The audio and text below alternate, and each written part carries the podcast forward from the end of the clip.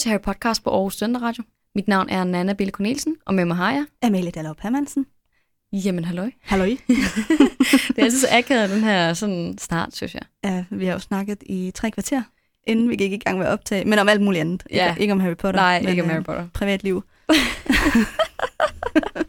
Ja. Så, men ja, så det er sådan lidt sjovt det der med, så nu siger vi så goddag til hinanden. Som, On air. ja, Ja, det på synes- ny. Men man kan sige, at vi siger jo lige så meget også goddag til jer, kære Det er lyttere. det. Ja. Fordi nu skal vi jo i gang med kapitel 13, den umådeligt hemmelige dagbog. Og det var en smooth overgang, det der.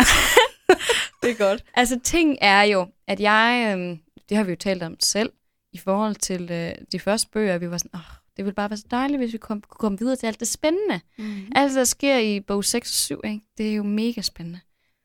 Men ting er, at i dag er der faktisk en anledning. Der er faktisk en grund til at snakke om noget, der sker i bog 6 og 7. Ja. Så jeg er bare så glad. Fordi øh, det her kapitel er faktisk ret spændende. Vi, vi møder jo Romeo Gåde Ditlev Juniors.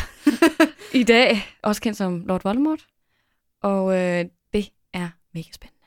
Og vi møder dagbogen, Vi møder dagbogen. som er en hårdkruks, og vi kommer til at snakke rigtig meget om hårdkrukser i dag. Ja. Det kan vi godt røbe. Det gør vi. Vi har hver især forberedt lidt nogle forskellige ting, men øh, ja, det Mm. bliver, det bliver godt. ting er også, at jeg kan huske, det her det var et godt stykke tid, inden vi gik i gang med podcasten. Vi var ude, det var faktisk opløbet til, at vi startede podcasten, at vi diskuterede Harry Potter-teorier sammen. Mm-hmm. Fordi dengang boede vi jo på gang sammen og gik de her lange ture ned i Rigskov, der ligger i nærheden af Børlum hvor vi boede sammen.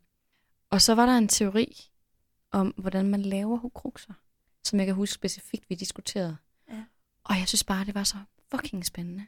Jeg var sådan, ej, det er bare sådan noget, jeg godt kunne tænke mig at vide, og hvorfor er der ikke nogen, der gør det og diskuterer det? Og det gør vi i dag. Det gør vi i dag. Og det bliver fucking exciting. Jeg siger det bare. Ja, ja, vi er lidt oppe at køre, hvis man Ja. ja. kan fornemme det. Det bliver lidt ubehageligt for dem af jer, der øh, ved lidt om hukrukser. Det gør I nok alle sammen en lille smule. Men øh, glæd jer. Mm. Det kommer til sidst i dagens episode. Men lad os først starte med at snakke om selve kapitlet, som vi jo plejer. Så øh, jeg vil lige give jer et lille resume.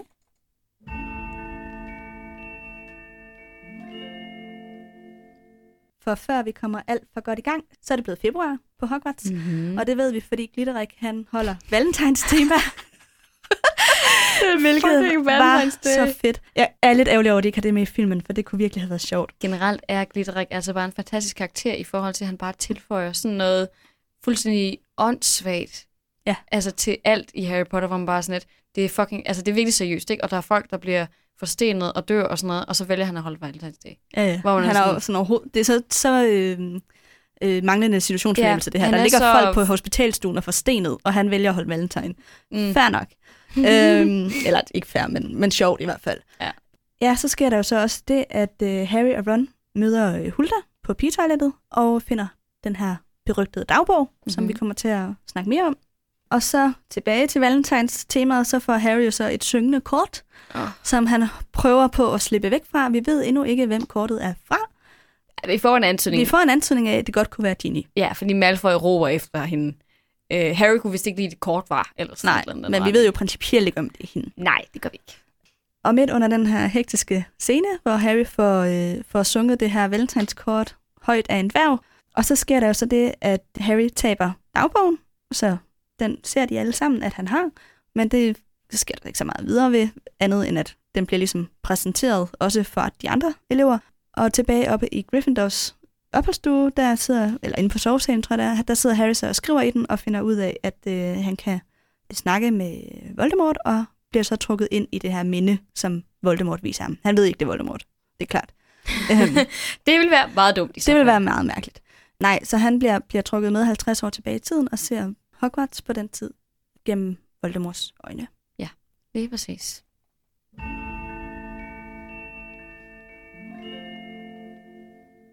Ja, vi har jo meget af det samme i dag, kan man vist Mhm. godt sige. Af åbenlyst grunde, fordi det hele er meget oplagt at tale om, og der sker nogle ret vigtige ting i det her kapitel, men som sædvanligt har vi jo nok nogle forskellige takes på det, der sker, kan man sige. Ja. Det første, jeg gerne vil tale lidt om, det er øh, Harry og Hermione som en enhed, fordi at der, der er lidt noget i dag med noget kildekritik generelt, og at være sådan lidt kritisk over for, hvad det er, man læser, Ja. og hvem man taler med, og hvad, hvor troværdige folk er. Det vil jeg ved på. Du sikkert også har tænkt lidt over.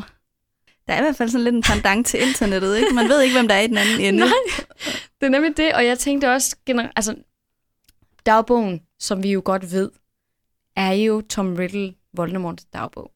Mm. Og vores små venner her, de tager den bare for gode varer, fordi de får at vide, at han er en vejleder, tidligere vejleder, og har vundet et trofæ, eller Mm. har vundet en pris for en særlig indsats, ikke?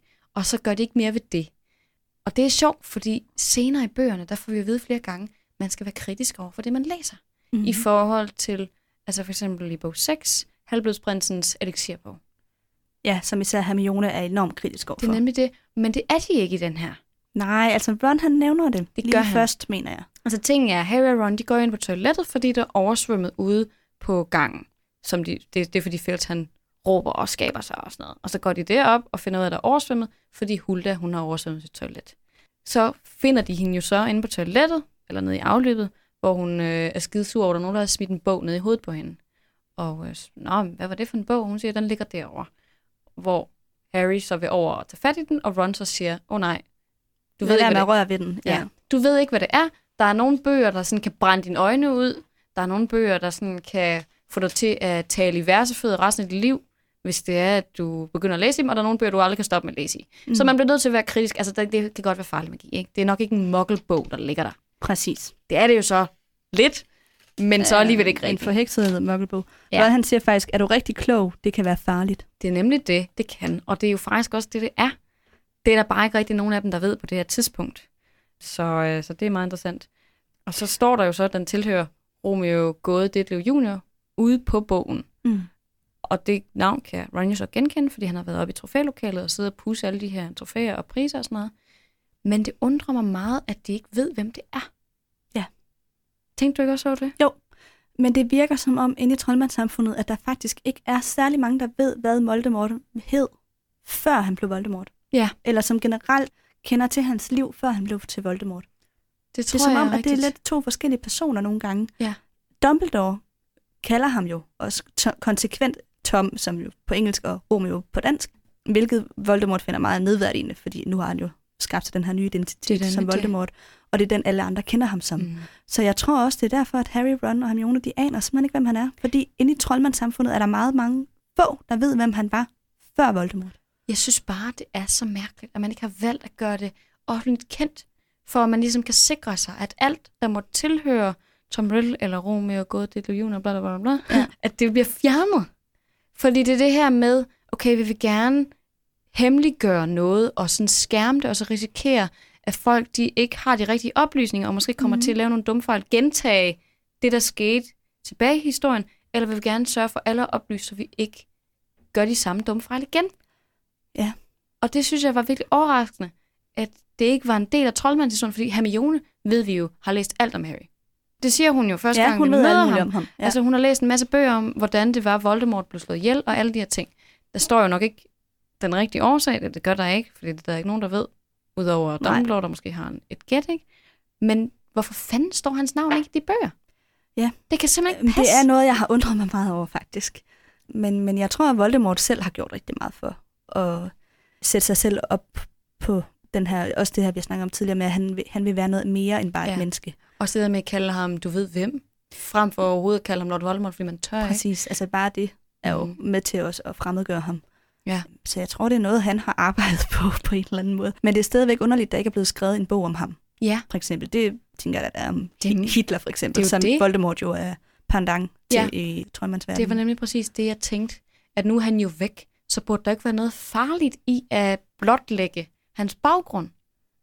Altså, Dumbledore har selvfølgelig gået og været nervøs, for han kom tilbage, ikke? men alle andre har jo tænkt, at han var væk for bestandig. Mm. Så der burde simpelthen være nogle biblioteksbøger, som opgjorde, hvem han var, fra han blev født til Det er der nok også. Det er bare ikke noget, som er almindeligt kendt. Nej, Personligt ved jeg faktisk heller ikke særlig meget om Adolf Hitler, fra før han. Nej. blev en, øh, altså formanden for nazipartiet Ja, ja. og altså hele 2. verdenskrig. men du kan Historien. søge på det. Jeg kan godt finde det frem, det er rigtigt. Og meget Øhm. nemt kan du finde det også endda. Så jeg, det, altså jeg tænker, det er selvfølgelig fint, at de går op i trofælokalet og kigger på den der pris, Mm. men jeg undrer mig over, hvorfor de ikke søger op i biblioteket. For det gør de jo ikke.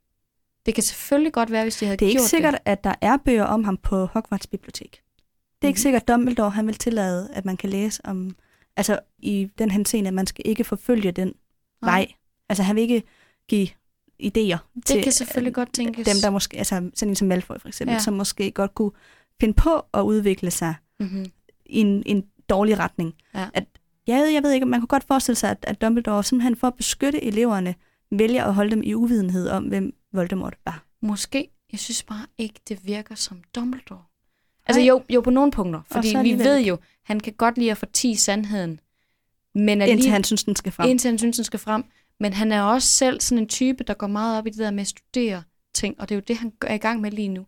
Han er jo i gang med at finde ud af, hvordan det her med Tom Riddle og Lord Voldemort hænger sammen. Mm. Han har jo alle de informationer og sidder i gang et årlangt studie over, hvem Lord Voldemort er, og hvordan man laver og ja, men er det noget, han vil dele med andre? Det er jeg ikke sikker på. Jeg tror faktisk også, Dumbledore føler, at han er lidt hævet over andre i forhold til at kunne håndtere sandheden. Det tror jeg, du har ret i. Han føler, at han har ret til at fortælle Harry, hvornår, hvad for nogle ting skal ske, mm. og tilbageholde information og give information. Ja. Han styrer jo virkelig meget. Det er rigtigt. Men man kan sige, det er jo ikke kun Dumbledore, der ved det her. Nej, der er Snop, jo også andre alle de lærere. andre lærere ved også, hvem Voldemort er. Ja. Generelt, altså sådan, jeg vil ved på sådan en som ministeren for magi, ved det også godt. Dem, som er sådan i elitepositioner i det her samfund, tror jeg godt er klar over, at han var Tom Riddle før.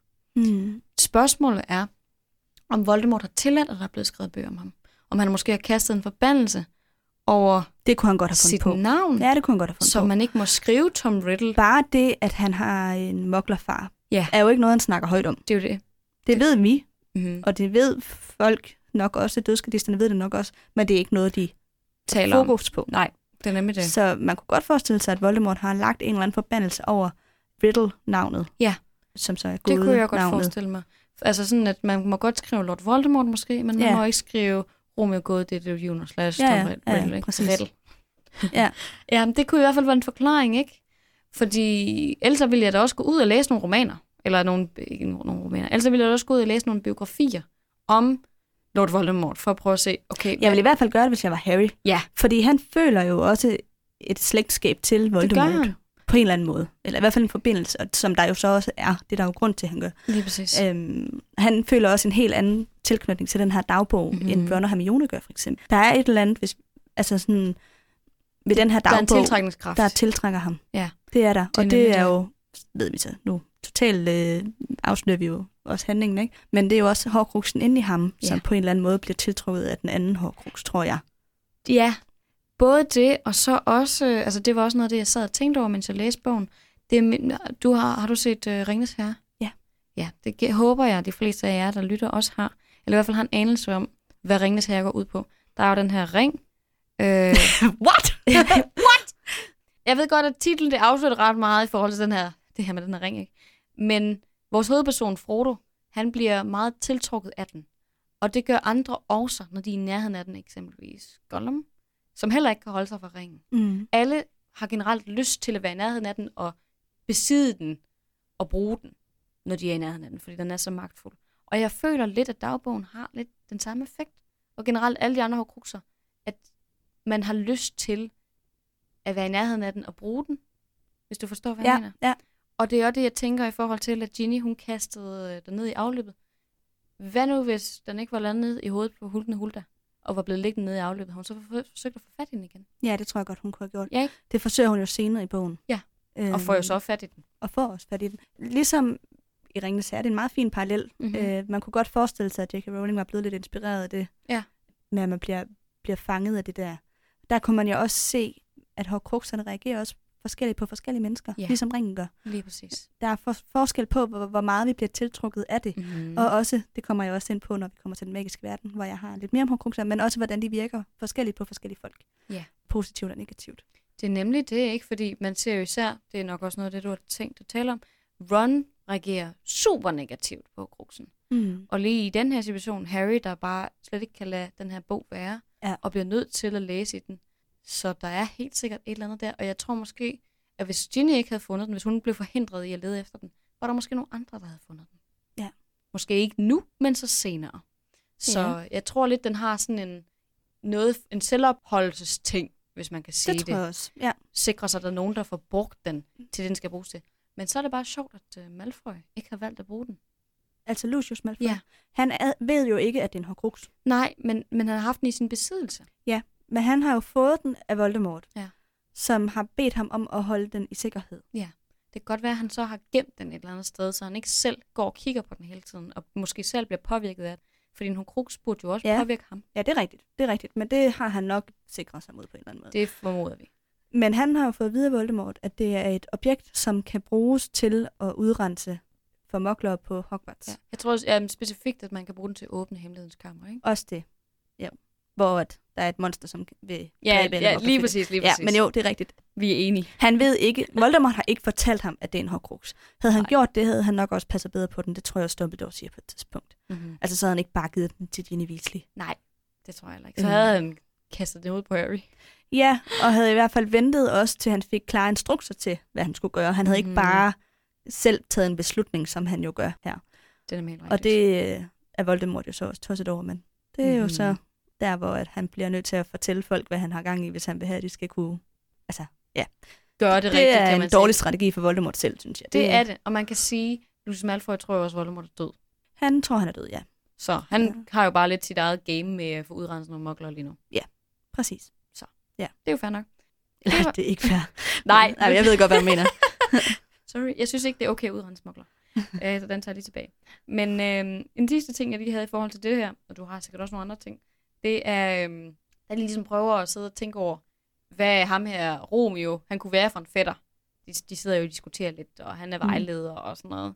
Nå, men kunne, hvad kunne det være, han havde fået den her pris for, den her særlige indsats? Hvor Ron så siger, det kunne være, at han myrdede hultende hulter, og gjorde en tjeneste for os alle sammen, hvor man var sådan, Det var rent faktisk, hvad der skete. det var faktisk lige præcis, det der Ja. skete, og han fik også en pris for det. Godt Ja. klaret, Ron. Ja, Altså, han er sådan lidt ironisk geni en gang imellem, Ron. Ja han ved ikke selv, at han øh, har fat i noget, kan Nej. man sige. Det er ren humor. Jeg tror generelt, J.K. Rowling, hun nyder at skrive de der små sådan passager ind, hvor man så tænker, når man læser den første gang, haha, okay Ja. så.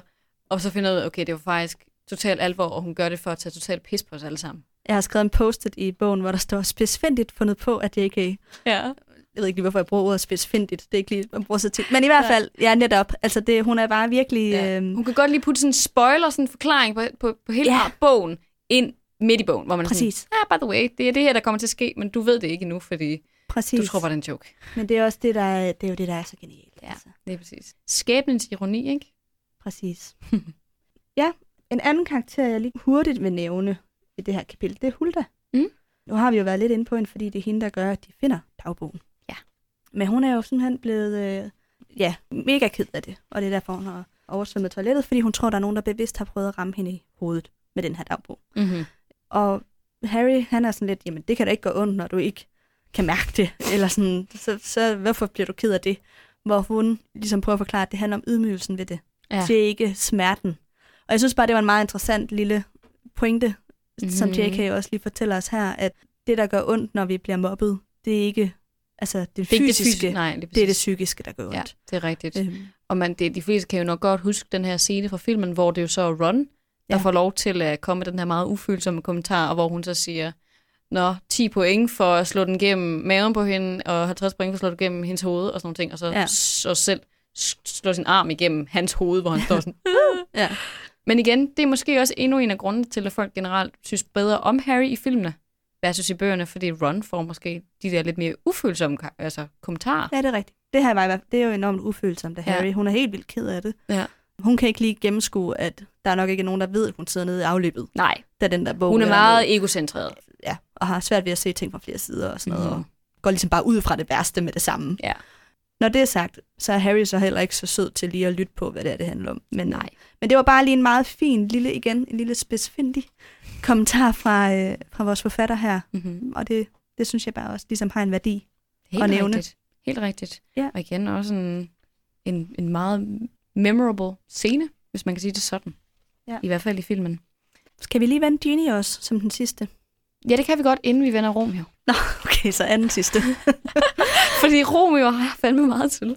Okay, og ham vil jeg gerne tale om. Okay, jeg har nemlig lige lidt til, til Ginny Weasley. Hun bliver jo forskrækket over at se, at Harry har dagbogen. Ja. Og han tror jo, det er fordi, den her dværg vil overfalde ham. Ja, det han tror, det han Og tolker. på grund af det her kort, ikke? Jo, som han måske også godt måske ved er fra hende. at, at han tænker ikke engang nærmere over det. Vi får ikke et, et hint Nej, over, han, han, det påvirker ham ikke rigtigt. overhovedet ikke. Men Ginny bliver i hvert fald forskrækket, da hun ser, at han har den her dagbog. Mm-hmm. Og jeg kan ikke, altså jeg, det var sådan noget, jeg vil spørge dig om. Hvad tror du, det er, hun tænker? Altså, hvorfor er det, hun bliver så forskrækket over at se det? Jeg tror, hun tænker, fuck. Kan jeg vide, hvad det er, han siger, at jeg har sagt til dagbogen?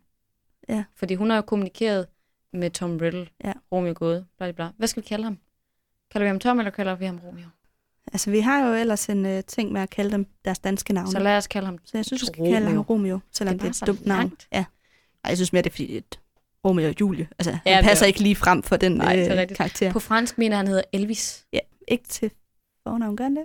Jeg er ikke sikker. Jeg tror, han hedder Tom Elvis. Det kan jeg sagtens tænke. Ja. Det er også en frygtelig oversættelse. Men de skulle bare kalde ham Tom Riddle dem alle sammen. Ja. Men det havde nok ikke givet mening med, I am Lord Voldemort, jeg er Lord Voldemort. og Ja, sådan noget, ikke? ja. Anyways. Ja. Hun har jo siddet og skrevet ind i dagbogen, hvordan hun har det. Mm. I månedsvis, og fortalt om Harry, og fortalt om hendes forældre og hendes brødre, og alle de her ting. Så jeg tænker først og fremmest, hun er bange for, at han finder ud af, hvad det er, hun har skrevet i bogen. Og måske også, om Romeo fortæller ham, hvad hun har gjort. Ja. Fordi hun ved jo godt, at hun har gjort et eller andet. Mm. Men hun ved ikke helt, hvad det er. Altså, der er jo det her med de her hanefjer, hun finder på sin kappe, det får vi vide i det sidste kapitel. Mm. Eller andet sidste. Hun har de her... Og blod på hænderne. Lige og... præcis, og ja. mister sin hukommelse og sådan nogle ting, og ved godt, hun har en eller anden connection til de her forsteninger, der sker. Ja. Så det er jo nok det, hun er bange for, at få, lige pludselig folk de finder ud af, især Harry, at hun har noget med det at gøre, Ja. tror jeg. Ja, det tror jeg også. Altså, jeg tror, det, det er fordi, jeg tænkte, kan jeg vide, om det er, fordi hun er bange for, at hun ikke får den igen, eller er det, fordi hun er bange? Men jeg tror, du har ret i, det er det, er det der med, at kommer sandheden nu frem. Ja. Slader Romeo Det til Harry. det. Altså, fordi hun har, den har jo nok stadig den her tiltrækningskraft på hende, men hun har også fundet ud af, hvad den kan. Mm. Hun har fundet ud af, Hun hvor farlig den. den. er for hende. Så hun gør nok det her, fordi hun føler, at han har et eller andet på hende. Ja, Det Romeo. har han jo så også. Hun bliver nødt til at sikre sig, at han ikke... Det kan jo også være, hun prøver på at ødelægge den decideret. Det kan jeg faktisk ikke huske, om hun gør. Hun Nej, prøver på at i smide hvert den fald- ud, kan man sige. Ja, det er jo hun en prøver i anden... hvert fald på at komme af med den. Ja. Så øhm, Og jeg kan godt forstå, at hun bliver forskrækket, fordi hun har smidt den ned igennem et toiletafløb. Ja. Og så har Harry den lige pludselig sådan, hvor, hvordan fik han lige fat i den? Ja. Altså det kan jeg da godt forstå, at hun også tænker, øh? fuck. hvordan kan det lade sig gøre? alle? Hvad har han ellers fundet nede i det afløb? det var den tid på måneden. Ej, For helvede, mand. Oh, nej, okay. Jeg vil bare ønske, hun ikke havde smidt det ned i Hulten og toilet. Ja. Fordi så, så havde hun ikke fundet den skide. Men så har der ikke været noget plot med den Nej, her bog. jeg ved det godt. Jeg ved Det, godt. det skulle ske. Nå, lad os gå videre til Romeo. Romeo, Romeo.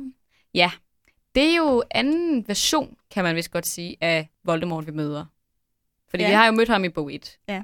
På sin vis, med det der klamme baghoved og sådan noget. Men, men nu møder vi ham jo som dengang, da han var 16, Mm-hmm. øh, i, på sit femte år i, på Hogwarts, fordi han er jo fastfrosset som et minde mm. på en eller anden fasong inde i den her bog. Altså det her sjælefragment minder om ham som 16-årig.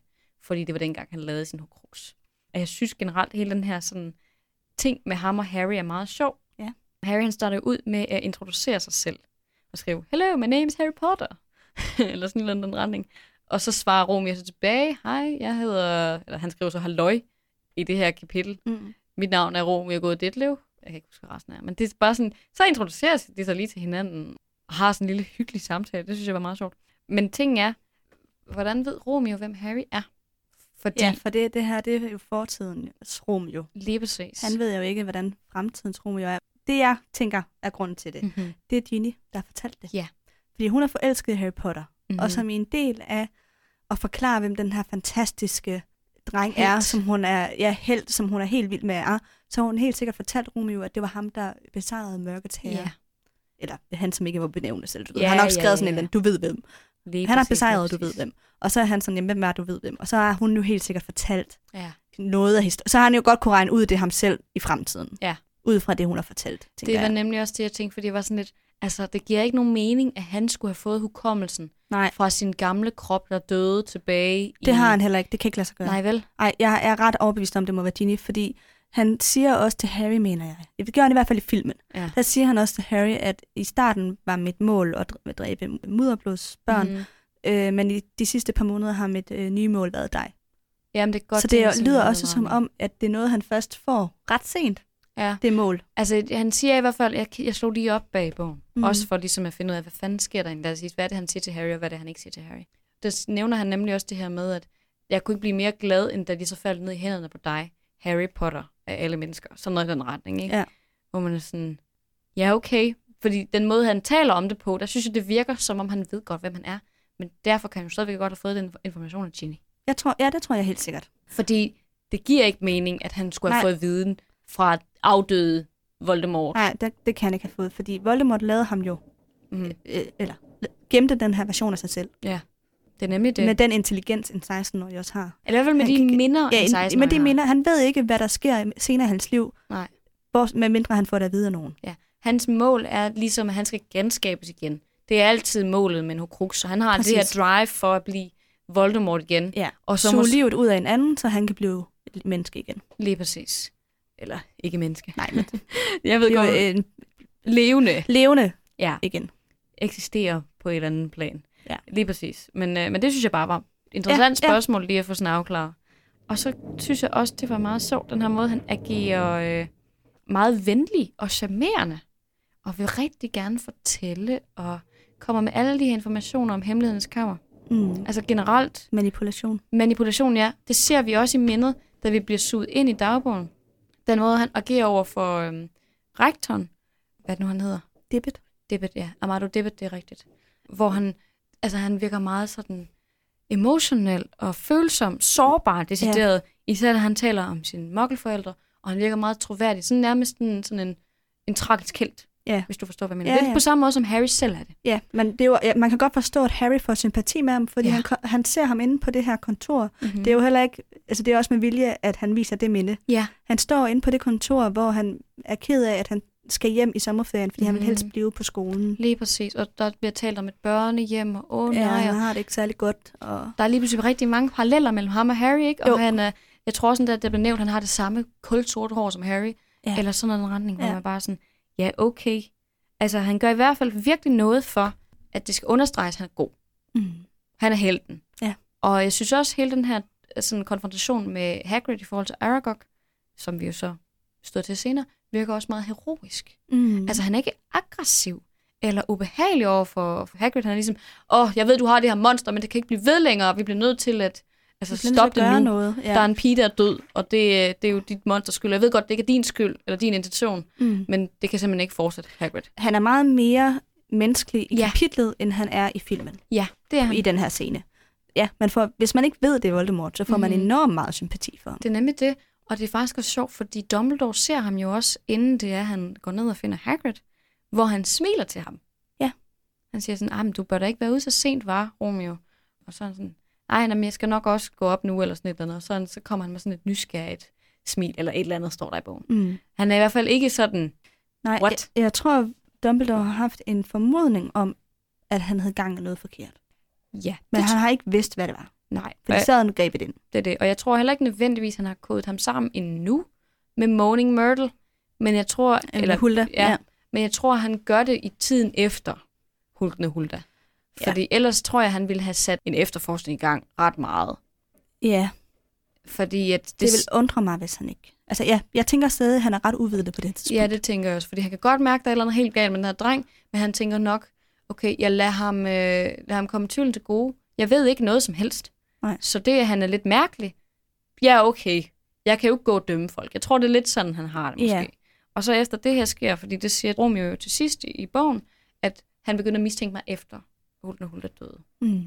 Så vi må formode, at han stadigvæk har lidt tiltro til Romeo, Ja, man bliver mistænksom. men bliver mistænksom Også efter da her. Romeo får øh, Hagrid arresteret. Det er lige det tror det, jeg, jeg tænker. ja, præcis. Den, fordi Dumbledore, han mistænker på ingen måde Hagrid. Nej. Han ved godt, at Hagrid ikke har noget som helst Lige præcis. Han kan godt se, at han bliver totalt framed. Ja, og det er det der med, når man har enormt travlt med at frame en anden for et overgreb, eller for en forbrydelse, så kunne det jo godt tyde på, at man prøver at skjule noget. Det er nemlig det, også fordi han er så hurtig til lige pludselig at finde en løsning, ikke? Da han bliver troet med, at skolen skal lukkes, så wow, okay, jamen, så kan han godt finde en løsning på problemet. Ja. Ikke? Jo. Så jeg tror også, det er det, der gør det. Mm. Jamen, det er meget interessant. En ting mere i forhold til Dumbledore og Voldemort, det er, hvorfor er platten ikke fjernet? Hans æresplatte, eller ærestrofæ. Ja. Det forstår jeg Det ved jeg ikke. Hvorfor den er blevet liggende om i det, det trofærum sammen med den der medalje og en vejlederliste. Mm. Det er ingen mening. Det tror jeg er en, øh, det, man kalder en øh, brain fart, hjernebrud. Det har han ikke, det har han ikke tænkt over. Det tror jeg simpelthen ikke, han har været bevidst om. Nej, Dumbledore. At Fordi- den var der. Fordi det ville da være så dumt. Altså, det øh, Jeg tror bare ikke, der er nogen, der har tænkt over det. Der er ikke nogen, der kommer ved det der trofærum, sandt. udover Filch. Sandt, sandt. Jeg synes i hvert fald, det var dumt, fordi han får sådan en falsk troværdighed gennem det der trofæ. Ja, jo. Og får de her tre til at tro på ham. Mm. Så det understøtter jo ham, og man tænker, i forhold til, hvis man skulle have gjort noget ud af at have fjernet ham generelt fra... De har jo ikke Ja. fjernet ham fra historien, men hvis der ikke er lavet en masse, Det tror Om jeg ham. bare. Ja, men det er Dumbledore glemt. det kan sgu godt tænkes. Det er Dumbledore min, har glemt det. min umiddelbare forklaring på det. Det er sikkert rigtigt nok. Skal vi gå videre? Ja.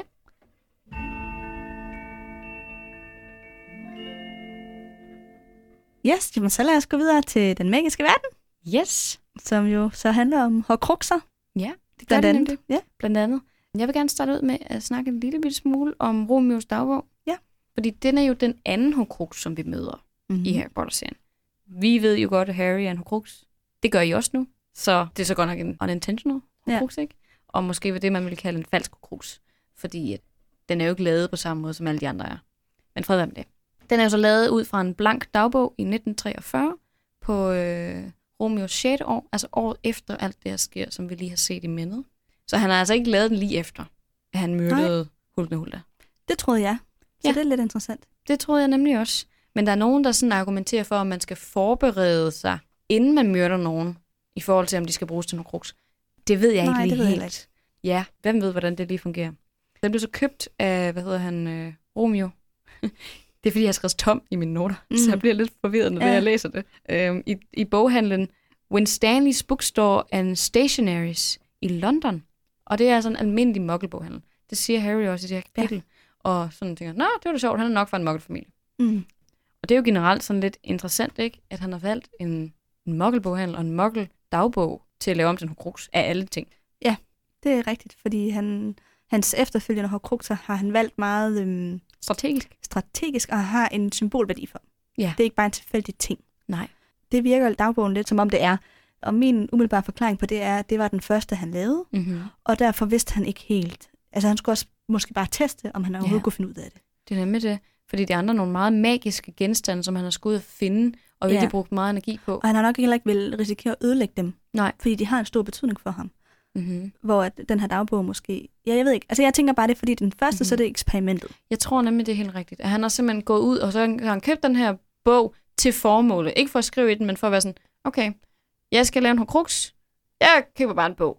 Hvorfor ikke? Altså, det er let tilgængeligt. Mm. Og det er nemt at gøre det med den, frem for at han skal ud og lede efter en eller anden skat, ikke? Jo. Så kan han meget bedre håndtere den her dagbog, og så forsøge at Om det kan lade sig gøre. Lige præcis. Også fordi han ved godt, det er meget svær magi. Det er med det. Så, Ja. Men man kan sige, altså der er jo så også nogen, det, det skrev de i hvert fald inde på Pottermore, altså der er jo måske også en overvejelse i forhold til, om det er øh, sådan det er en anerkendelse af, at han selv er halvblods. Om det skulle være det. ja. Det tror jeg dog ikke selv. Den tror jeg heller ikke på, fordi han jo prøver så meget at tage afstand. Til sin præcis. muggle-familie. Ja. Så det tror jeg ikke, det er. Nej, det gør jeg nemlig heller ikke. Og man kan sige, det er jo lidt ironisk, at det skal være en muggle-bog sammen med alle de andre. Men ja, det er nok simpelthen, fordi det er eksperimentet. Ja. Det beta-test, hvis man kan sige det sådan, ikke? Mm. Det er lidt sjovt. Og det var, det var det, jeg havde sådan til dagbogen som objekt. Ja. Og nu skal vi jo nok gå lidt videre til Horcruxer generelt. Ja, jeg har nemlig lidt mere sådan generelt. Mm-hmm. Og det første, man kan sige, det er, at det er noget, der kan laves alle steder. Mm-hmm. Over hele verden. Så der er ikke noget sådan specifikt til England eller Nej, nej. Albanien, hvor han så senere laver nogen. Og de eneste to, der har lavet Horcruxer, det tror jeg også, vi snakker om før, Mhm. mm. det er Voldemort, og så ham, der hedder Herpo the Foul. Er vi sikre på, at det er det eneste, eller de eneste, der står i historien? De er det eneste, man ved har okay. lavet nogen. Der kan jo godt være nogen, der har lavet nogen, uden man ved det. Ja. Men det er det eneste, man har opdaget, Mm-hmm. i hvert fald. Og det er ulovligt at studere Horcruxer på Hogwarts. Ja. Det er det. Der er en bog, man kender til, hvor det bliver beskrevet, den her magi. Mm. Det er enormt, altså virkelig, virkelig tabu at beskrive den her form for magi. Så det er virkelig svært at finde en bog, hvor det bliver beskrevet. Men der er en, man ved det. så skriver de jo i bøgerne. Det er meget øh, hæslig, ond magi, og det snakker vi ikke mere om. det. Man nævner det måske bare lige sådan Ja. ja. med, ja, man kan lave en Horcrux, Ja. ja. men det vil vi ikke komme nærmere ind på. Lige præcis. Det er, sådan, det er alle taget afstand fra det. Ja. Men den bog, hvor man ved, det står i, det er i Secrets of the Darkest Art. Mm-hmm. Så hemmeligheder af det mørkeste magi. Og der har været en kopi af den her bog på Hogwarts. Mm-hmm. Så det er nok der, Voldemort har læst om det. Men Dumbledore, han satte den så ind på hans eget kontor, da han blev rektor. Ja. Så fjernede den fra eleverne. Apropos vores snak tidligere om det der med, vil han prøve nogle gange at sløre sandheden, eller sådan, vil han, men tilbageholder han information. Man kan sige, lige Det den her situation, er, giver det jo også utrolig god mening Ja, at ja, fjerne den. det er for farligt at have sådan noget stående Ja. fremme. Andre det ting skal man ikke vide. er okay, men, Ja. men ligesom, det er jo ligesom at sætte atomkoderne ud til offentlig læsning, ikke? Det er heller ikke, fordi jeg siger, det er forkert. Nej, nej, nej. Det, det, snakker, det taler bare ind i det, vi snakkede om Mhm. tidligere. Helt sikkert. Det er Ja. mere for at lave en sammenligning, ikke? Altså, det, er, Præcis. det her det er jo sindssygt. Det er jo der er ikke nogen, der skal vide, hvordan man laver. Præcis. Man formoder, at der er en bestemt mængde sjæl, som man skal bruge for Mhm. at lave en konkurrens. Altså, så, så hvis vi siger, at vi har en sjæl på 100%, Mm-hmm. så kan det være, at der går, jeg ved ikke, 10%. Ja, så det, er, så det er ikke sådan, det. at man siger halvdelen. Nej, det er det ikke. Det er sådan, har jeg nemlig altid tænkt, Ja, at man halverer sin sjæl, hver gang man laver en. Men det gør man Mhm. ikke. Nej. Man splitter ligesom en del af den væk. Ja. Hvilket også er grund til, at Voldemort kan lave flere. Mm-hmm. Ham der øh, her på The Foul. The Foul, han lavede kun én. Ja. Hvor Voldemort jo så laver syv bevidst, Ja. otte ubevidst. Ting er jo så også, at han spørger jo Snobbevom, hvorvidt man kan lave flere, for der står ikke i nogle af de her bøger, om man kan lave flere. De antager alle sammen at lave en, og så er det det. ikke? Ja, Og han bliver jo nødt til ligesom at finde ud af, kan man det? Kan man sikre ja. sig selv yderligere ved at lave flere? Ej, det vil være det mest skrækkelige, man nogensinde kan få fundet på, bla, bla, bla, bla. Det gør vi ikke. Nej. Men teknisk set, jo, det kunne man nok godt. Er det ikke det svar, han får? Jo, men han, i filmen siger i hvert fald også noget om, at, at man, man river jo sin sjæl så meget i stykker, at jeg ved ikke om, altså Ja. kan den holde til det? Det ved jeg ikke. Nej. Og det er jo så også det, man måske godt kan diskutere, om den kan. Lige. Og det er jo også måske det, der sker dengang, da Harry og Voldemort, de så clasher, eller hvad man kan sige det til, tilbage, da Harry er en baby, Mm. og hans sjæl så springer i stykker, og så går ind i Harry. For det er jo ikke meningen, at det kan ske. Det læste jeg nemlig også øh, en fanteori om, at det kan godt være, fordi hans sjæl har været så ustabil, Ja, lige præcis. at der skulle ikke så meget til, for Ja. at den blev splittet op igen. Lige præcis. Det var en simpel Avada Kedavra, der blev kastet tilbage på ham, ikke? Jo. Og så brækkede det der stykke af ham. Ja. Og ind i Harry. Præcis. Så man kan faktisk sige, at Voldemorts sjæl faktisk er i ni stykker. Han har sin egen originale sjæl. Som... Nej, altså han laver... Ja og nej. Har han ikke hovedsjælen, som er inde i, hvad hedder det, som ender inde i Quirrell? Det er og så har han alle de andre. Men er det så ni? Det tænker jeg. Nu bliver jeg helt i tvivl. Jeg tror kun, det er otte.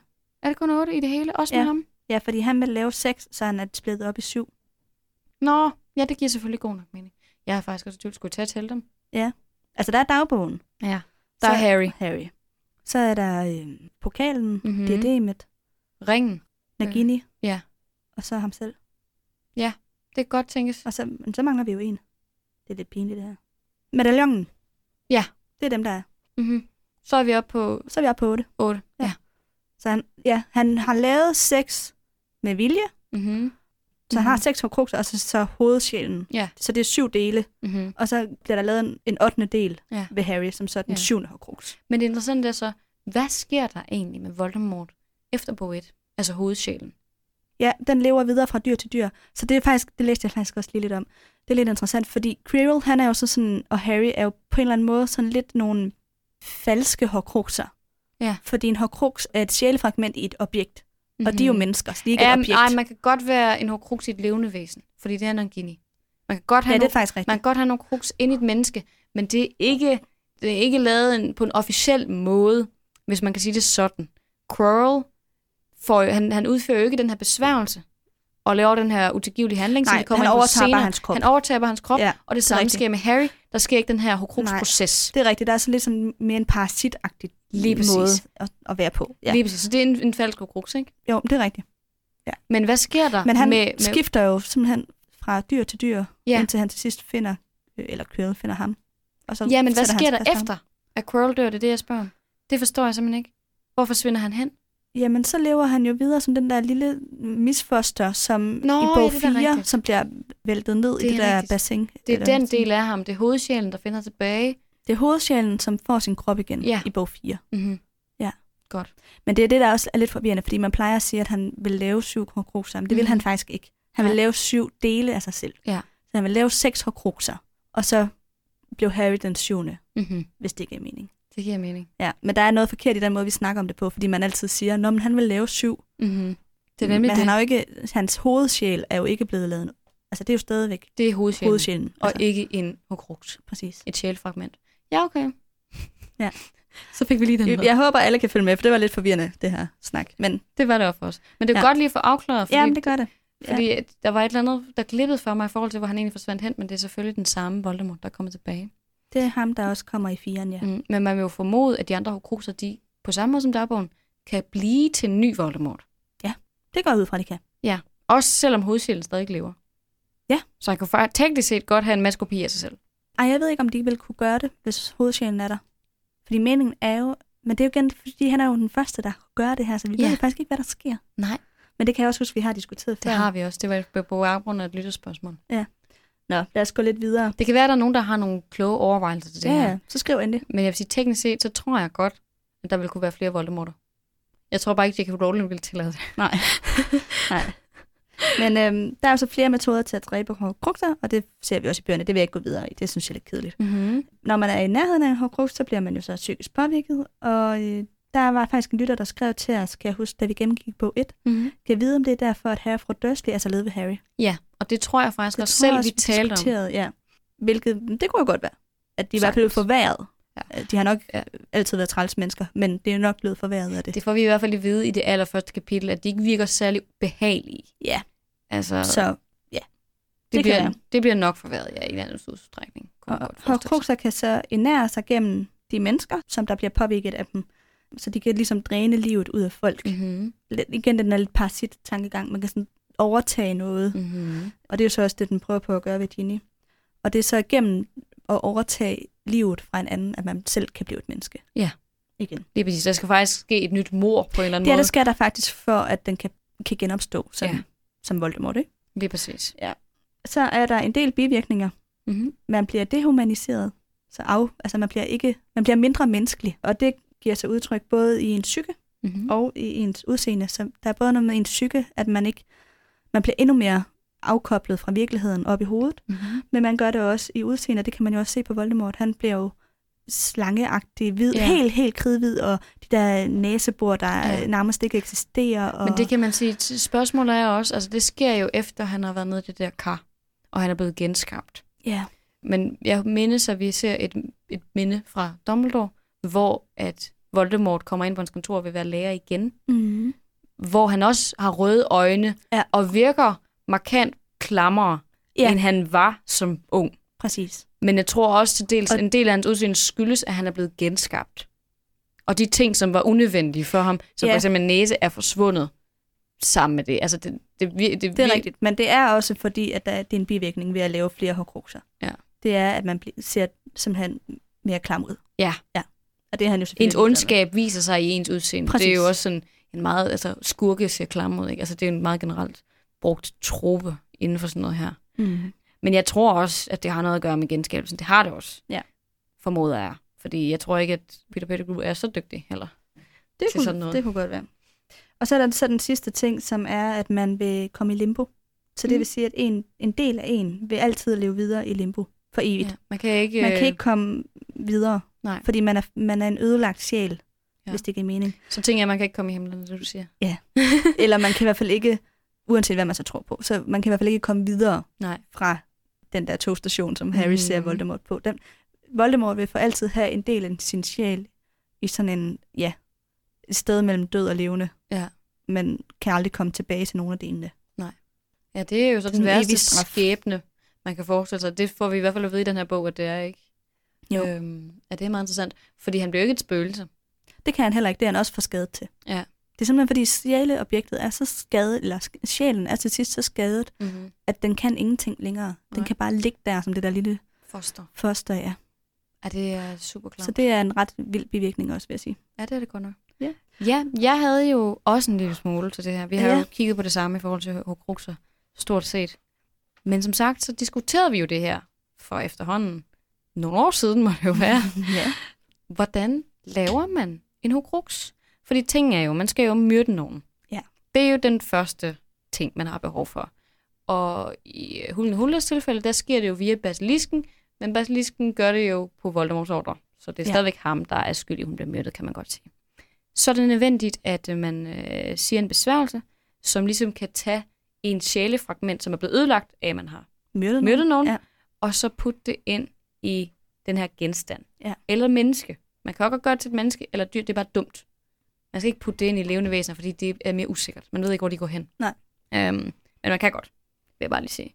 Og den sidste ting er, at man skal foretage en meget forfærdelig handling. Spørgsmålstegn. Fordi J.K. Rowling vil ikke fortælle, hvad det er, man skal gøre. Nej. Og det har, i alle de interviews, hun, øh, hun har lavet omkring det her, der hun var sådan, åh nej, det er bare så forfærdeligt, og jeg, jeg tror slet ikke, at der er nogen, der kan tåle at høre, hvad det her går ud på. Det er så frygteligt. Ja. sådan, lidt. Ja, hun gør det virkelig spændende. ja, det gør Ja. hun. Og ting er jo, det skal være noget, der er værre end at myrde nogen. Ja. Fordi ellers så vil alle jo kunne rende rundt og have krukser. Sådan en som Bellatrix Lestrange har jo slået, jeg ved ikke, hvor mange mennesker ihjel. Mm, ja. Og hun har jo ikke nogen krukser. Nej. Hun dør jo bare. Ja. Så man skal virkelig gøre et eller andet ekstremt. Ja. Så spørgsmålet er, hvad er det, man skal gøre? ja, og det var det, vi diskuterede dengang i skoven. Lige præcis. Ja. Der er nogle forskellige teorier. Ja. Øh, nogle forskellige muligheder. Jeg, jeg har taget bare to af dem med. Der er Ja. sikkert også en masse andre, men de her virker som de to mest oplagte muligheder. Ja. Og den ene, og de er begge to klamme, så jeg er ked af det på jeres vegne, hvis I ikke kan tåle at høre om sådan noget her. Men nu gør vi det alligevel, fordi det er Ja. ja. nødvendigt at tale om. Fordi jeg synes, det er spændende. den ene, det er kannibalisme, Mm. og den anden, det er nekrofili.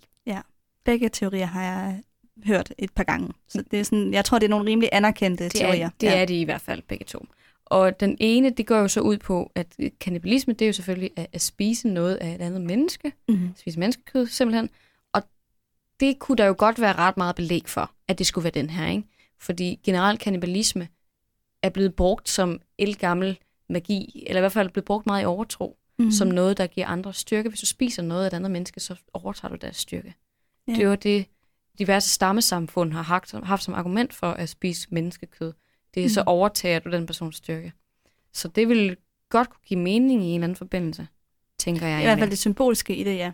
Ja. Ja. Og så også det her med, at, øhm, at man skaber en eller anden forbindelse mellem offeret og sig selv. Fordi basilisken har jo dræbt Hulten og Hulda Mm. i den her situation. Det har Voldemort jo ikke haft noget at gøre med. Men hvis han spiser noget af hende, så connecter han dem ligesom på en eller anden måde. Ja.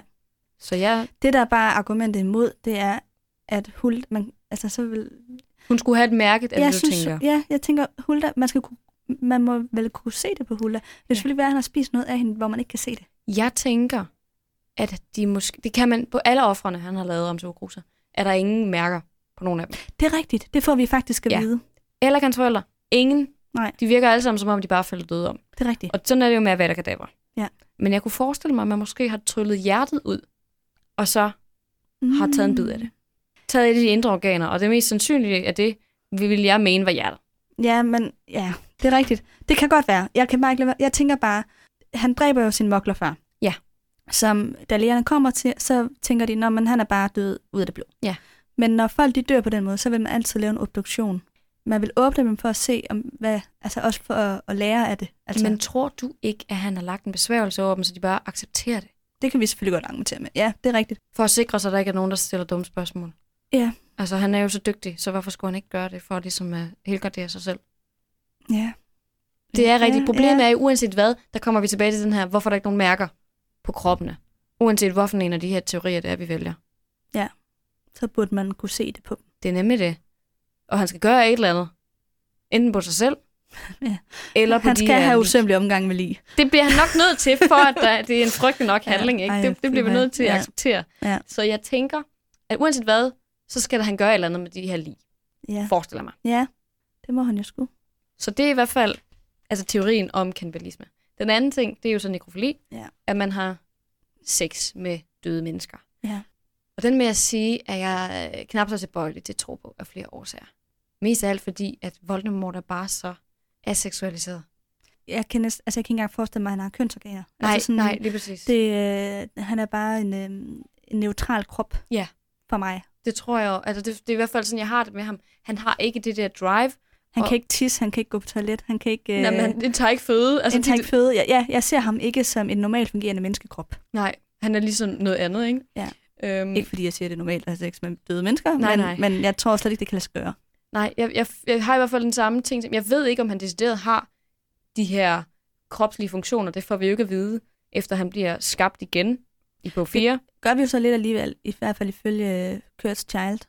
Ja, til- det er rigtigt. Der, der bliver der jo fortalt, at han har fået en datter Det er sandt. Bellatrix. Det er sandt. Man, man kan selvfølgelig ikke vide, hvordan det er sket. Om det simpelthen er magi, eller om det decideret Det er er korrekt. samleje. Fred være med det. Uanset hvad, så virker han i hvert fald ikke særlig menneskelig, vel? Mm. Og han virker ikke som om, at sex er noget, der, der driver ham overhovedet. Det er magt og dødelighed, der driver ham. Så det her med, at han skulle gøre det her, Ja. det vil fornedre ham utrolig meget. Men er det ikke også det at spise nogen? Er det ikke også fornedrende? Jo, det synes jeg, men på en meget anden måde. Jo, det, ja, ja. Det er på to helt forskellige måder. Jeg kan bare ikke, altså jeg kan bare ikke se mig ham gøre det. Det meste Nej, det kan, det, jeg, jeg, nej, det kan jeg heller jeg ikke. kan, Jeg kan ikke se meget bedre, jeg, kan, jeg kan bedre se det magtfulde i at spise et hjerte. Jeg tror også mere på den, end jeg tror på nekrofili. Ja. Jeg tror slet ikke på den der nekrofili. Nej, vel? Teori. Nej. Men jeg ved heller ikke, om jeg, jeg, jeg tror heller ikke på kannibalisme. Du tror heller ikke på Nej, kannibalisme? jeg ved godt, det er nok den mest anerkendte Ja. øh, teori. Det er i hvert fald en af dem, jeg har læst flest Ja. gange. Men Mhm. jeg, jeg, nej, jeg, jeg tror det heller ikke. Har du et andet bud, hvis jeg hører dig? Øhm, nej, altså det er jo også det. Altså, øhm, Det skal jo være noget, der er så voldsomt. ja. Fordi igen, ja, det Men- skal jo men- noget, der er værre end døden. ja, Og hvad er værre end døden, ikke? Lige præcis. Og jeg kunne, altså, ting er jo også, man kan jo gøre det her lang tid efter folk de er døde. Det kan man sådan, man behøver faktisk ikke at gøre det lige med det samme. Men så er spørgsmålet også, hvordan gør man det så med de her kroppe? Er det nødvendigt, at kroppen stadigvæk er til stede, eller er det noget, han skal gøre ved sig selv? Det kan være, at han skal gøre noget selv, men det skal være noget forfærdeligt. Det kunne jo principielt godt være, at det slet ikke er noget ved offrene, han skal gøre, men noget ved sig selv, han Det, skal jamen, gøre. det er det, jeg siger. Det er Spørgsmålet er rigtigt. bare, hvad skal det være? Og er han villig til at gøre noget ved sig selv? Det tror jeg, hvis det er for at lave en horcrux. Ja.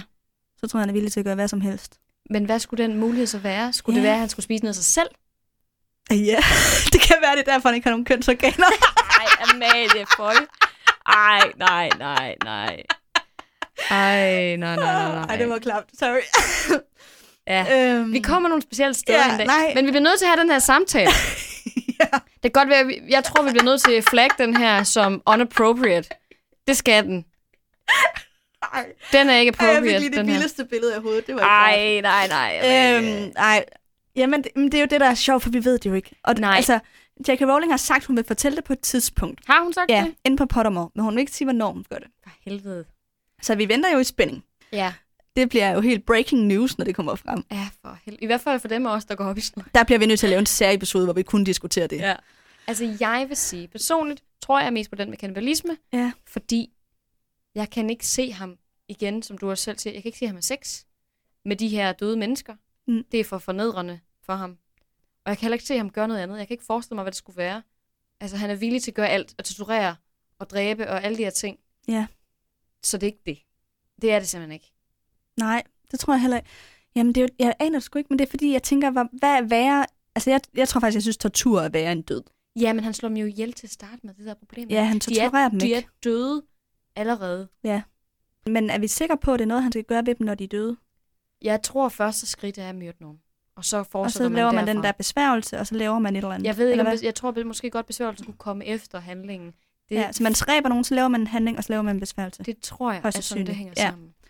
Når man har det der objekt, hvor Ja. man skal have det tjekket Jeg tror ikke, du kan starte, fordi igen, tortur, det gør Bellatrix.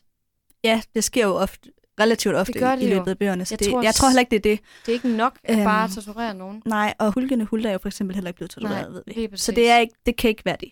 Nej. Det kan vi godt afvise. Jamen, så har han jo nok gjort noget med hende, eller med sig selv. Ja, Men hvad det er, det aner jeg simpelthen ikke. det er det. Jeg Men kunne- hvis der er nogle lytter, der har en god teori, så vil vi meget gerne høre det. Det vil vi. Så nævner vi det på næste episode. Ja, det gør vi. Altså, jeg tænker også, ting er, kunne man... Det kunne være, at han har gravet dem op efterfølgende. Igen, hvis han først laver kruksen på 6. år, Ja. så kan det jo være, at han har fundet hende. Og så har... Det kan jo være, at han skal spise noget knoglemarv, eller sådan et eller andet. Hvad ved jeg? Ja. Sådan Det- noget ja. retning.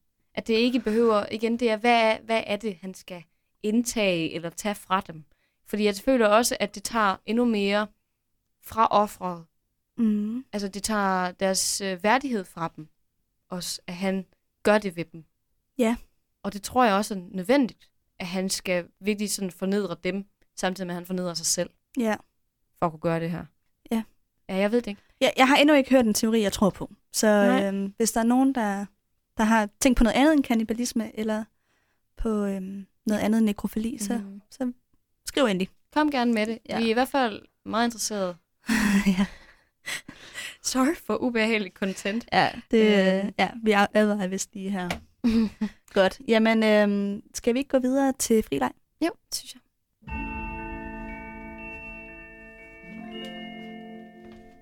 Jeg synes, vi skal starte med dig, fordi du har noget, der er lidt i forbindelse med det, vi har Ja. snakket om. Jeg har nemlig noget helt andet. Mm. Jeg har en lille bitte snas. Ja. Ja. Fordi tingen er jo, det, der var mest interessant i dag, det var dagbogen Ja. og hårdkrukserne Ja.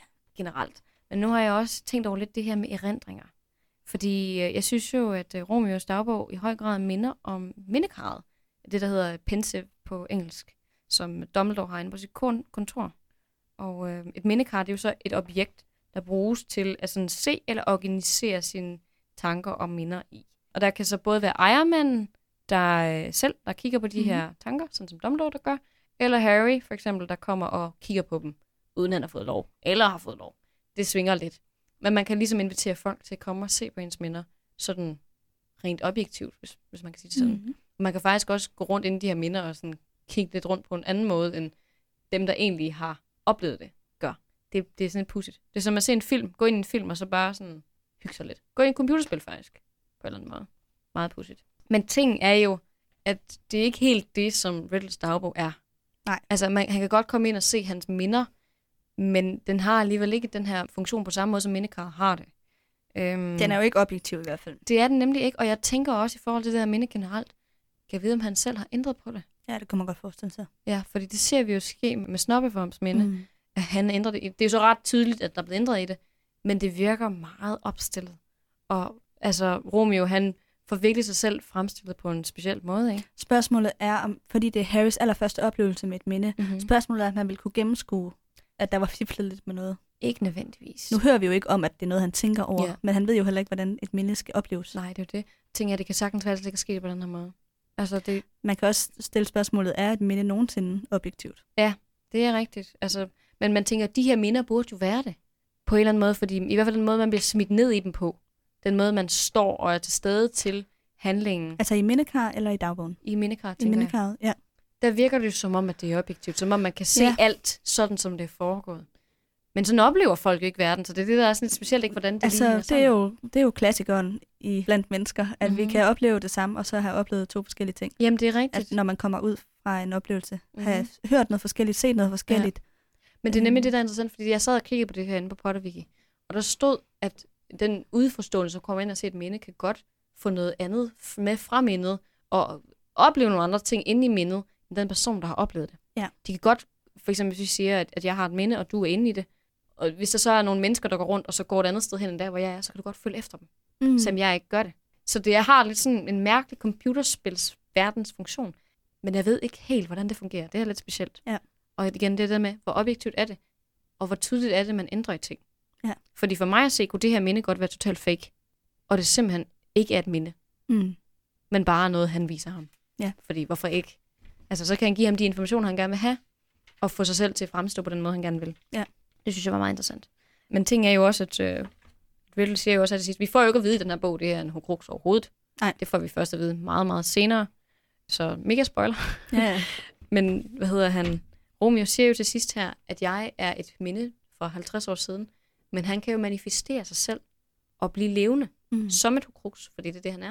Og det er også det, der leder Dumbledore til sådan at begynde at overveje, om han har Ja, ja, for. Dumbledore har jo god erfaring med minder, så han, kan jo godt, han ved jo godt, det her ikke er et almindeligt minde. Det er nemlig det. Ja. det. Fordi ellers så ville det jo fungere på samme måde som mindekarret. Præcis. Og det gør det ikke. Det gør det nemlig ikke. Så det er faktisk hele årsagen til, at vi begynder at gå ind i Horcruxer. Det er, fordi han siger det her til sidst. Jeg er et 50-årigt minde, men så alligevel Mm. prøver at blive decideret menneskelig, og sådan kan agere og gøre ting. Selvstændigt. Ja. Præcis. Det var det, jeg havde. Interessant. Ja, men jeg har taget et lytterspørgsmål med. Oha. Det har jeg som oftest. Fra, øh, den her gang er det fra en, der hedder Alexander, mm-hmm. og Mhm. han spørger, hvad er Peeves baggrundshistorie? Okay. Fordi vi nævnte nemlig lige kort Peeves på et tidspunkt. Mm-hmm. Jeg Mhm. tror, det var der, vi også snakkede om Bugger der. Ja. Det her med, at det er noget, der manifesterer sig Ja. sådan lidt ud af det blå. Men vi har også talt om ham i Boyd, har vi ikke det? Det er jeg ret sikker på. Jo, men ikke så meget. Så nu har jeg lige fundet nogle, Mhm. mm-hmm. noget, lidt fakta om ham, som er ja, alt det, vi ikke hører i bøgerne. Mm-hmm. Han har været en poltergeist siden år 993. Uha. Der var mange, mange år. Han kom til med opførelsen af skolen. Ja. Så han er ligesom på en eller anden måde, der stod, han, han er sådan billedet på elevernes balladetrang. Eller sådan. Han, han, så længe at der er elever, som har lyst til at lave ballade, så længe vil Peeves også eksistere. Ja. Der er flere rektorer, som har forsøgt at komme af med Peeves. Men det er altid gået grueligt galt. Mm-hmm. Det kan ikke lade sig, han hører bare med den skole. Sådan er det generelt med, med, hvad hedder det, med poltergeister, så vidt jeg har forstået, at de er bare en indgroet del af de huse, de besidder. Ja. Altså, Det er umuligt. Man, skal, man kan lige så godt give op. du skal rive huset ned, og så Ja. forsvinder det. Det er det, der sker. Der var et lidt sjovt øh, eksempel på det. Det var øh, i 1876. Der forsøgte en lærer, der, eller jeg ved ikke, om han måske var pedel. Mm-hmm. Det kunne jeg ikke lige helt finde ud af. Men han hed Rankorus Karpe. Og han forsøgte at sætte en fælde for Peeps med en hel masse sådan våben. Sådan Mhm. svær og burpil og alt muligt, sådan, som så skulle slå ham ihjel. Mm-hmm. Altså han har jo en krop modsat spøgelser. ja, altså alligevel sådan- ikke rigtig nej, en altså, nej, men han har i hvert fald noget, man kan røre ved. Mm. Ja, Mhm. man kan godt man kan mærke ham. Ja. Og så tænkte ham her Rankorus, at hvis nu han blev sådan fuldstændig pierced med alle mulige våben på samme tid, så kunne det være en død. Mhm. Men Peeves han øh, opfanger så godt, at der bliver lavet den her fælde for ham, og han vælger så at stjæle alle våbne og smide dem efter elever. så det blev nødt til, det blev fuldstændig farligt at opholde sig på Hogwarts, så de blev Oh nødt til at God. evakuere alle elever i tre dage. Fordi at Peeves bare ikke ville stoppe med det. Han var blevet så tosset over den der fælde der. Og så måtte rektoren på det tidspunkt, hun hed Aupraxia Mo- Mole. Hun måtte så øh, prøve at... Øh, Tale ham til ro, Ja, altså hun måtte så til at øh, indgå en aftale med ham og forhandle med ham faktisk. hvordan han kunne øh, stoppe med det her. Så hun måtte ind og forhandle, og så blev de så enige om, at øh, hvis han skulle stoppe, så skulle, han, så skulle han have nogle rettigheder. For eksempel ville han få lov til at få en dag om ugen, hvor han måtte svømme i drengenes toiletter. Fuck, hvor sjovt. Og nogle andre ting også. Mm. Så det, det, her, der, ja, det er ikke kun i denne verden, at man kan blive helt evakueret og strække og lockout og alt muligt. Der, er, øh, der sker også noget i den magiske verden. Mm. Men ja, han har jo så en form for fysisk form. Men han kan også gøre sig selv usynlig, Mm. hvis han vil. Så ja, han er lidt, lidt en sjov fætter. Altså, ting er jo, han er jo, han er jo ikke rigtig noget, og så alligevel, han er en manifestation af følelser. Lidt Præcis. på samme måde som dementorer er det, lidt Og- på samme måde som bokker er det. Ikke? Præcis. Altså, de bliver skabt af menneskelige følelser, og man kan ikke slå dem ihjel. Nej, men man kan godt bruge magi på dem. Ja, det kan man godt. Og få dem, altså flytte dem og gøre ting ved dem og sådan noget. Men de forsvinder ikke bare sådan. Det er det. Det er det, der er interessant. Ikke? For han er ikke et spøgelse, men han er ikke, heller ikke rigtig noget som helst andet. Han er, han er manifestation af følelser. Præcis. Tror jeg vist godt, man kan sige. Og han er så balladefølelser. Ja. Men han er, når det er så sagt alt det her med ham, så er han tro over for Hogwarts. Og det Mm. ser vi jo blandt andet i øh, bog 5, hvor Nidkær kommer. Mm-hmm. Altså, hende hader han jo. Ja. Og så ser man det også under troldmandskrigen, Mm-hmm. hvor han kæmper mod dødsgardisterne. Ja. Og han har så mega stor respekt for Fætter George. Mhm. Så det er så ligesom hans forbilleder. De er jo også ballade med over alle ballade med. Han har fået rigtig meget energi af de to. Det har han. Øh, og da de forlod øh, skolen, gav han dem jo også sådan en salut. Altså han var Mhm. sådan respekt. øhm, De ja. ultimative ballademager. Der er flere, synes jeg, der har skrevet til os sådan, ved I, hvorfor Filch ikke var med i filmene? Mm-hmm. Øhm, Han er der med i filmene. Når du mener nej, og ikke øh, Peeves, ja. Ja. Hvorfor, hvor, hvorfor er Peeves ikke med i filmene? Mm-hmm. Og øh, det har jeg så prøvet at undersøge. Og det var meningen, at han skulle have været med. De havde faktisk castet en skuespiller. Nå. Han hedder øh, Rick Mayall. Mhm. Mayall. Vi kan lægge et billede af den, hvis det er. Øhm, ja, og han, han ser sådan lidt skør ud. Altså, jeg synes egentlig, han er et meget godt billede på, hvordan mm. man kunne forestille sig, at Peeves Det forestiller mig sådan en lille mand med en lang næse, der sådan ser mega underlig ud. Ja, ja, sådan lidt øh, gammel hofnar-agtig. Ja. Ja. Det kunne han så det godt. Men ja, så der var en, der var castet. Hvorfor valgte de så ikke godt? Jamen, det, der var nogen, der blev enige om, da de skulle sidde og blev enige om scenerne, at det ikke passede ind. Så de droppede det ikke. Det ville måske være for komisk, eller hvad? Ja, jeg ved ikke, om det var, altså det, jeg ved ikke, om de var bange for, at det blev for mærkeligt, eller sådan Ja. kan man finde ud af, hvem han er, fordi han er jo ikke et spøgelse, han er heller ikke, altså hvad er han, og ja, bl- bliver det simpelthen en for, for stor en biting, som ikke rigtig har For, betydning? en forstyrrelse måske, Ja. hvis man sådan. Jeg ved ikke, faktisk ikke, hvad det reelle grund var. Jeg ved bare, at man Nej. havde planlagt at få ham med, Ja.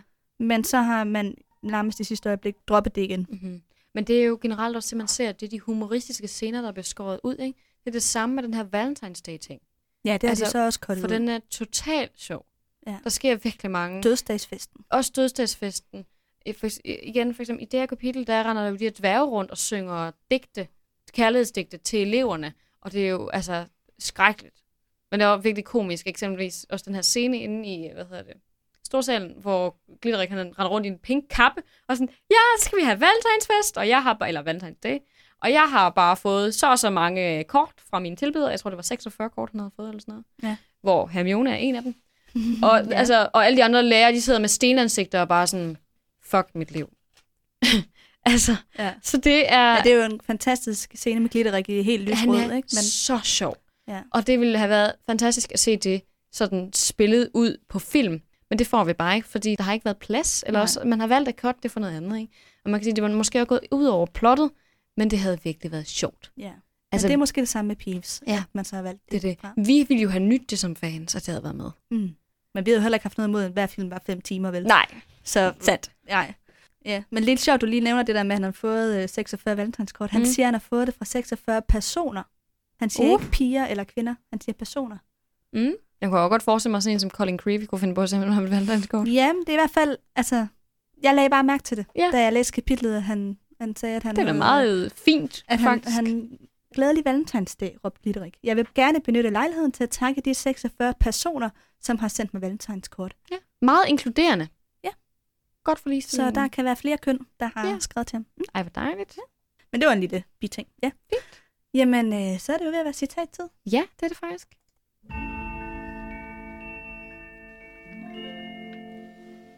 Og øh, jeg tænkte, hvis vi skulle have gang i citat i dag, så har det været en ret dyster Ja. episode. Så måske vi skulle tage Ginny's digt. Jeg har faktisk tænkt på det samme. Det var godt, fordi jeg var sådan, jeg kunne faktisk ikke rigtig finde noget andet, som jeg synes var passende, fordi det er bare så mørkt, Ja, det vi har talt om nu. det er det her ikke. Så, så vi vil gerne slå et slag for kærlighed og dårlige digte.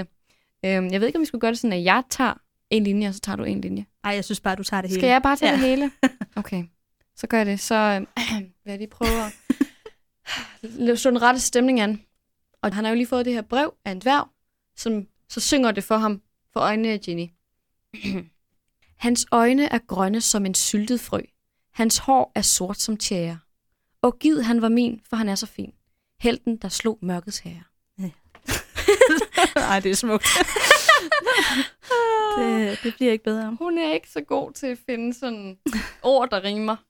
Ja. Altså, det, det er i hvert fald ikke særlig romantisk at have øjne grønne som en syltet frø. Nej. Hun kunne have valgt grønt som græsset, eller musgrønne, eller alle mulige andre ting. Men så vælger hun en frø. Ja. Så Jenny, du skal lige... Arbejde lidt på de der poesi skills. Ja, det synes jeg faktisk. Men ellers så var det meget sødt. Og hvis man selv har lyst til at skrive noget lignende til os, så kan man jo gøre det ind på iTunes. Det må man da gerne. Hvis der er nogen, der har lyst til at skrive et digt, ja. så må jeg da godt gøre det. Der er ikke nogen af os, der har grønne øjne, tror jeg dog. Nej, nej, det er der ikke. Blå øjne begge to. Ja. Ja. Og der er heller ikke nogen af os, der er sort hår. Men derfor må man gerne skrive alligevel. Ja. Og I må også meget gerne give os fem stjerner. Det, det bliver vi I så glade for. gerne. Og sende os Og tak til alle dem, spørgsmål. der har gjort det. Ja, vi læser som sagt alle. Og I må gerne sende spørgsmål til os inde på vores Facebook eller henvendelser. Alt, hvad I har lyst til. Hvis der generelt er en kommentar, I har til et eller andet, så bare skriv. Så ja, det er mega dejligt, at I lytter med stadigvæk. Mm. Vi er så glade for, at I øh, er med, og håber, I følger os til den bedre ende. Det håber vi. Jamen, øh, tak for i dag, Nana. Tak for det, Emil.